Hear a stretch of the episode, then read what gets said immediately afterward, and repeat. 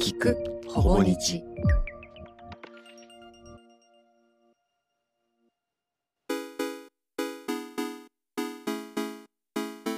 こんにちは。ほぼ日の永田康弘です。星野真紀子です。この番組はほぼ日のオーディオコンテンツプロジェクト聞くほぼ日のラインナップの一つです。毎回ゲストを迎えてその人のものづくりについていろいろと伺っていこうというものです。第2回目ですね。はい。第2回目になりました。いろいろまた未だ全然不慣れなままですがはい、はい。えー、なんとかいろいろやりくりして進めていきたいと思います。はい。はい。それではもう早速、はい。タイトルをお願いします、はい、でまあ一回一回あの始めたばっかりなんで反省点があるんですが前回はあの タイトルを2人でせーので言うっていうのをやったらちょっと初々しすぎて ちょっと一人で言ってみるバージョンをやってみたいと思います。はい。はい、じゃあタイトルを言います。ものを作るときに気をつけていること。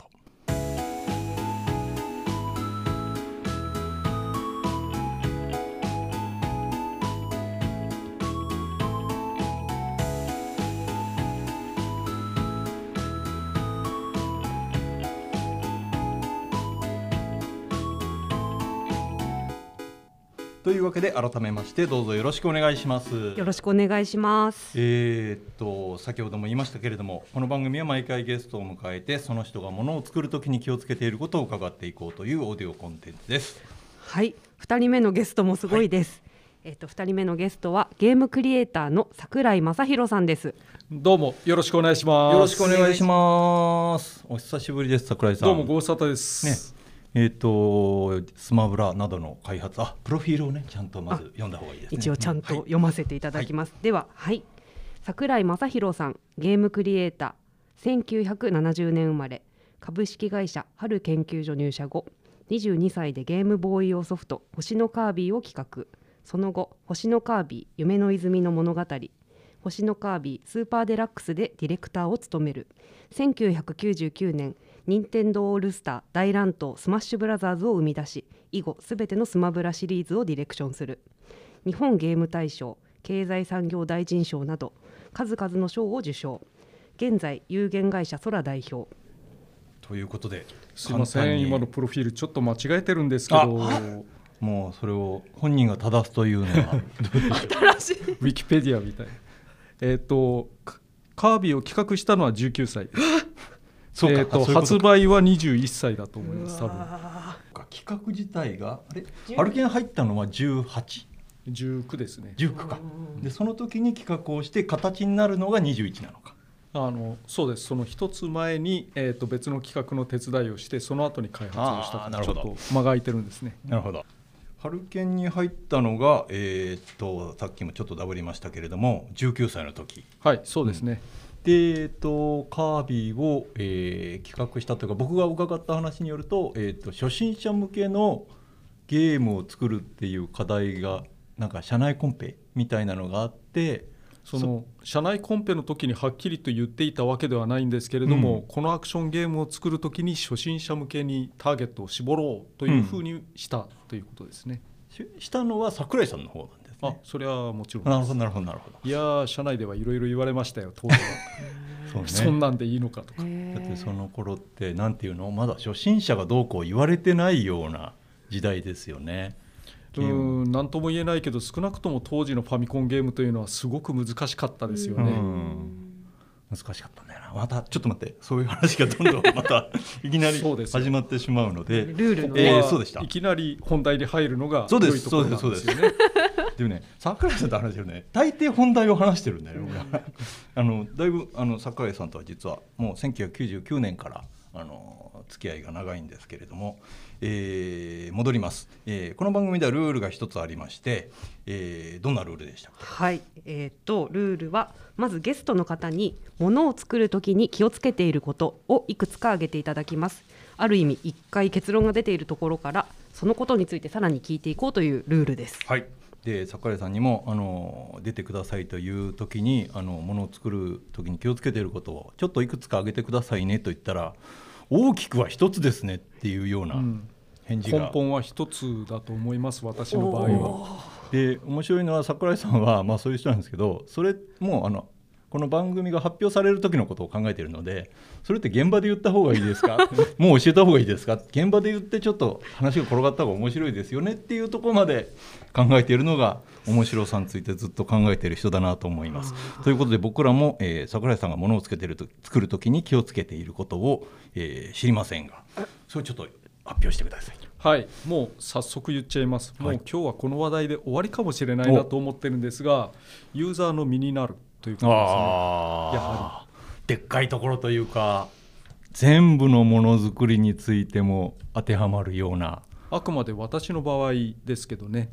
ゲームのプレイヤーのっていうことですかね。あのこの場合は主にプレイヤーのっていうことになりますね、うん。うんちょっとあの大きなので一口に言うのは難しいかと思いますがちょっと段階を追って例えばこういうことですよっていうのをまはい。ず簡単に説掘明していきましょう。か、はい、あの実はゲームっていろいろな、えーエンターテインメントの中でもとっても難しい部類のものになると思うんですよね。以前永田さんとの、えーやり取りの中でもお話をしたことはあると思うんですが例えばえゲームの中では手を離しても手を離した時にリンゴは勝手に落ちてくれないうん。というのがありましてそれいちいちプログラムをしなければいけないんですね。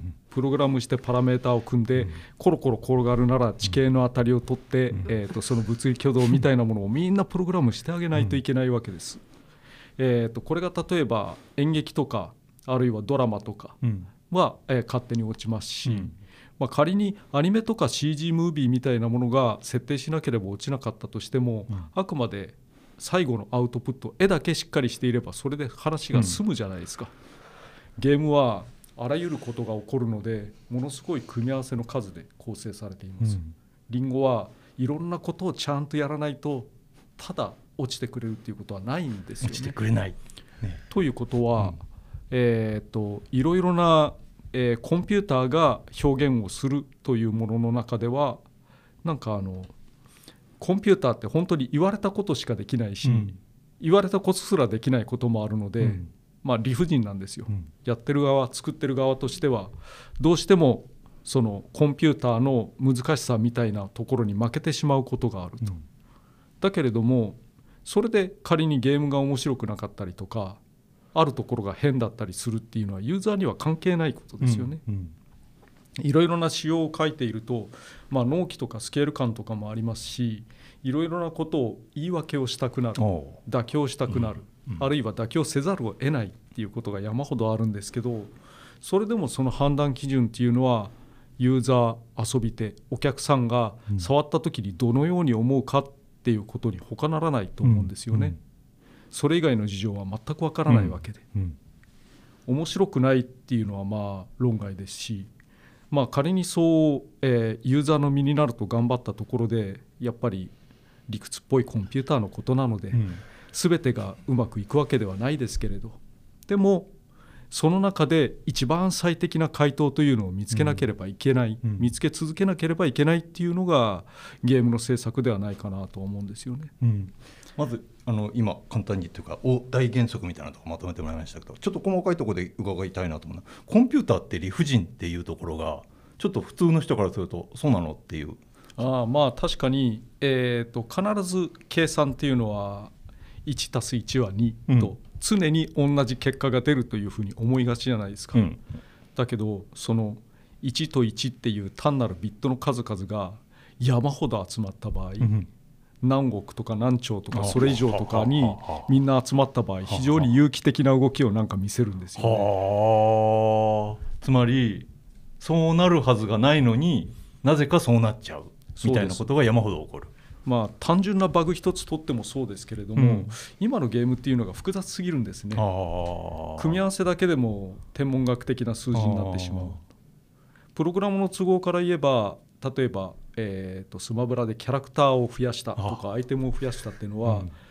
例えば10個の中で1を増やしたら11になるだけっていうふうに思うじゃないですか、うんうんうんでもそれらの、えーキャラクターとの組み合わせっていうのを全部試さないと正しいものにはならないと、いや全部の技とかあるいは第三者が絡んだ場合とか、そういうものっていうのはもう人間には到底扱いきれないぐらいのものになっておりいやもうちょっとゾッとしますけども聞いてるだけで。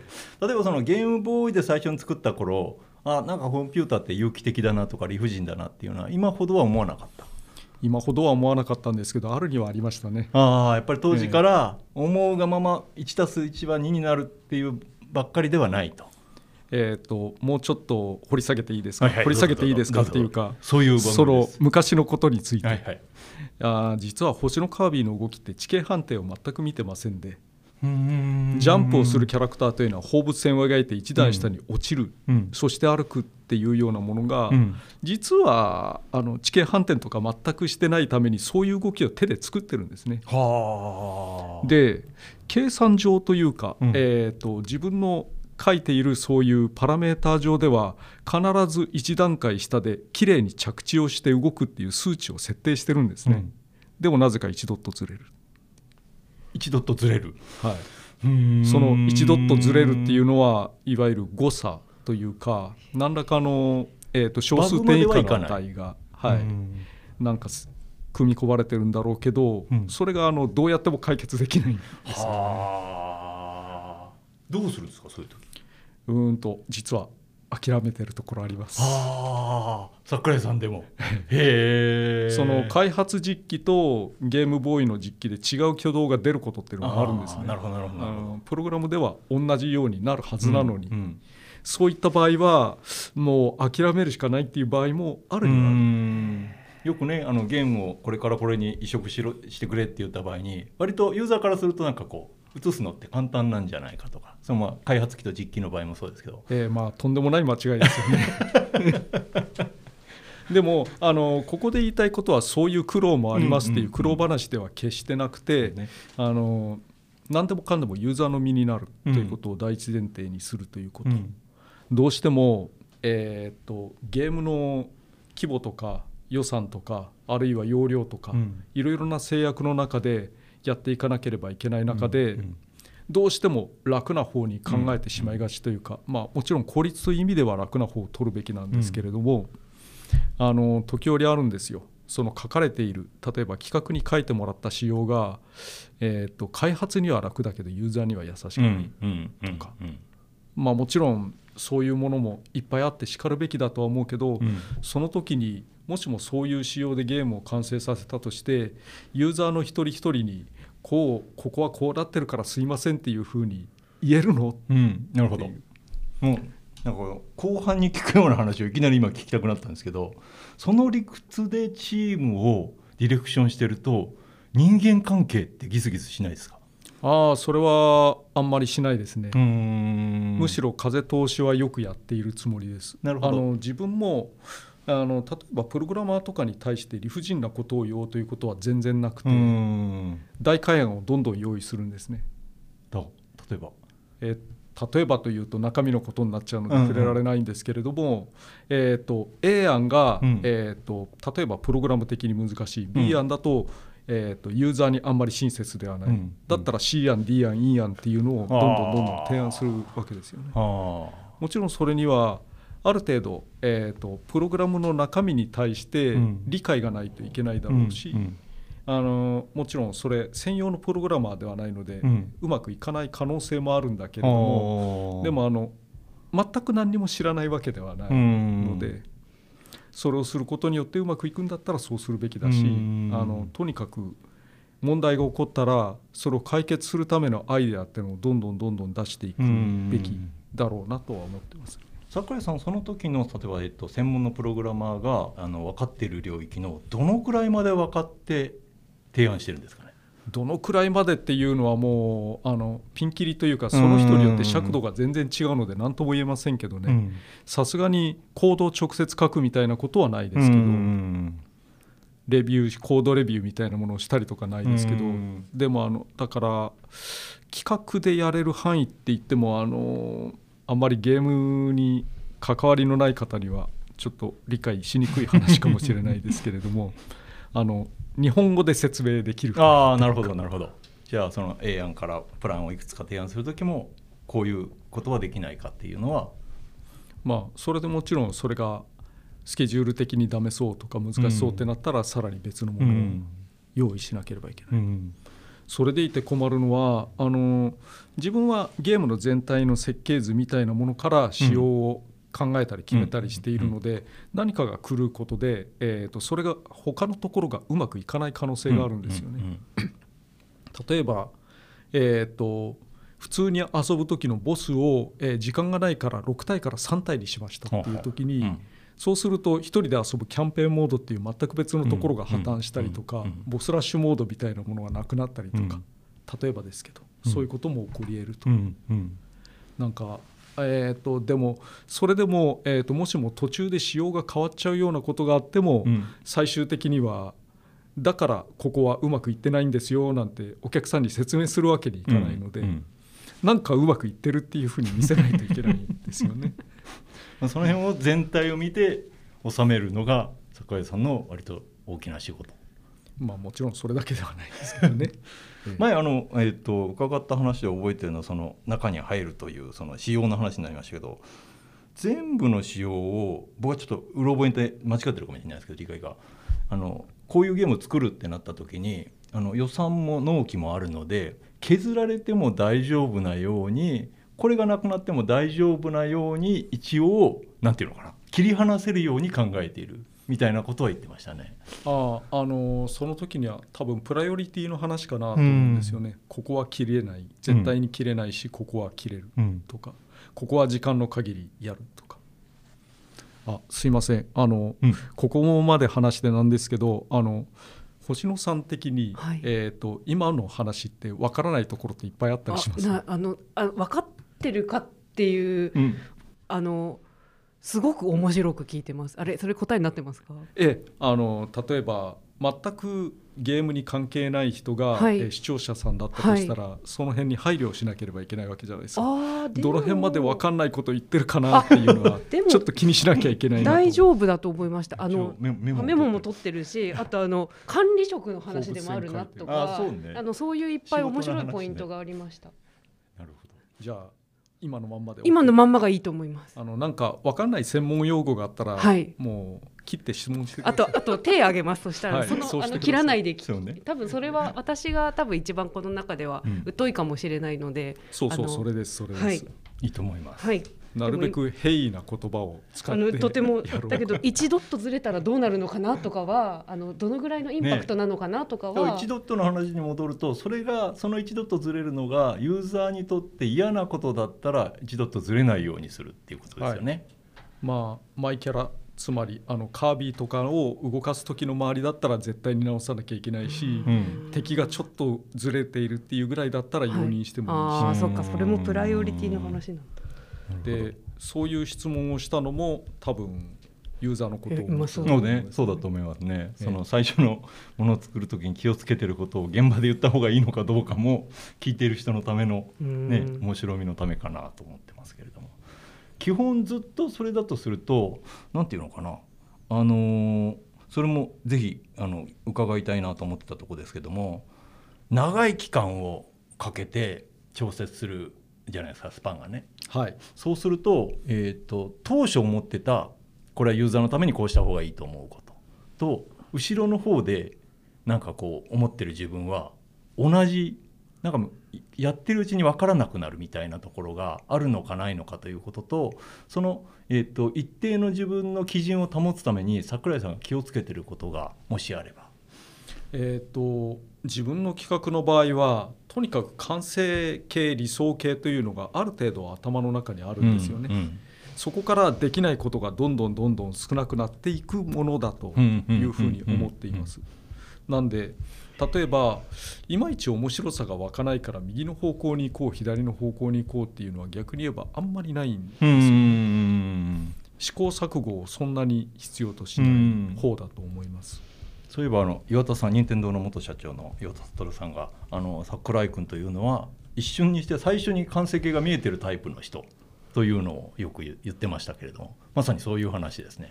あのディレクターとしては普通じゃないのかとは思ってるんですけど 意外とあのクラッシュビルドなんて言葉もあるように、作っては壊しで、うん。えーゲームをまとめていくっていう手法もあるみたいで、うん。でもそれはちょっとあのスタッフに申し訳なくなっちゃいますようね。ん。作ったものが例えば2ヶ月も3ヶ月も作ったものが明日からなしねって言われうん。るその辛さっていう、うん。なるほど。もちろん企画自体がなくなっちゃうっていうのがもっと辛いわけだからうん。それはなんとかはぜひとも避けたいうん。事態ですけどね。なるほど。あの前回のゲストに出ていただいた脚本の森下よし子さんがあの、はこうしようと思って脚本を書き始めても作っていくと実は思い通りに動いてくれなくて。なるほど。っていうどっちもまあ真摯のことだと思うんですけど桜井さんの中で例えば完成形が思い浮かんで着手して何か思った通りにいかないとか思ってきてるんだけど思った面白さにならないとかそういうようなことってありますか？どちらかというと開発内のアクシデントの方が多いですね。ああのどうしてもレベル的にここまでしかいけなかったとか、えー、とどうしてもスケジュール上でこれは切らなきゃいけなかったうん。とか、うん。そういうことの方がずっと多いかなと。なるほど。あのやっぱり今の脚本のお話っていうのは、うん。多分、えー、とそれが例えば最後にドラマになるっていう時のうん。うん。一番最初の骨組みの話だと思うんですよね。うん。だからそれはやるんだったら自分が企画書を書く段階であるとか、うん。えーなんかのプロットを書く段階であるとかそういう段階の話なんだと思うんいます。うん基本的にディレクターというと監督業ですけど、うん。その後の長い長い制作みたいなものにもずっと関わっていくわけで、うん。えーその中における調整しなきゃいけないこと、えーどうしても仕様を変えなきゃいけないことっていうのは結構山ほどやっぱり起こりえますようね、ん。ただそれは自分で一人で考えてる段階とはやっぱり違うものだとうん。思ってます。へえ桜井さんは相談はするんですか？しないですね、しない。即答。しないですしないです。それはねあのゲーム業界の中でも断然しない方っていう。そんなイメージあるけどここまで即答されると気持ちがいいですね。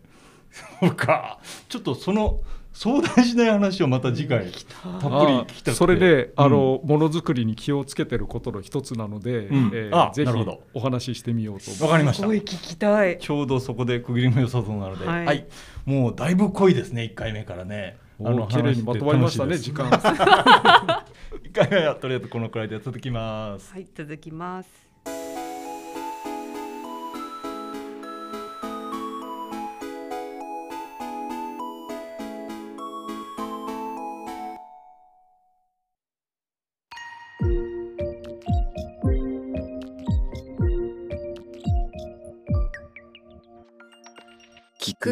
聞くほぼ日。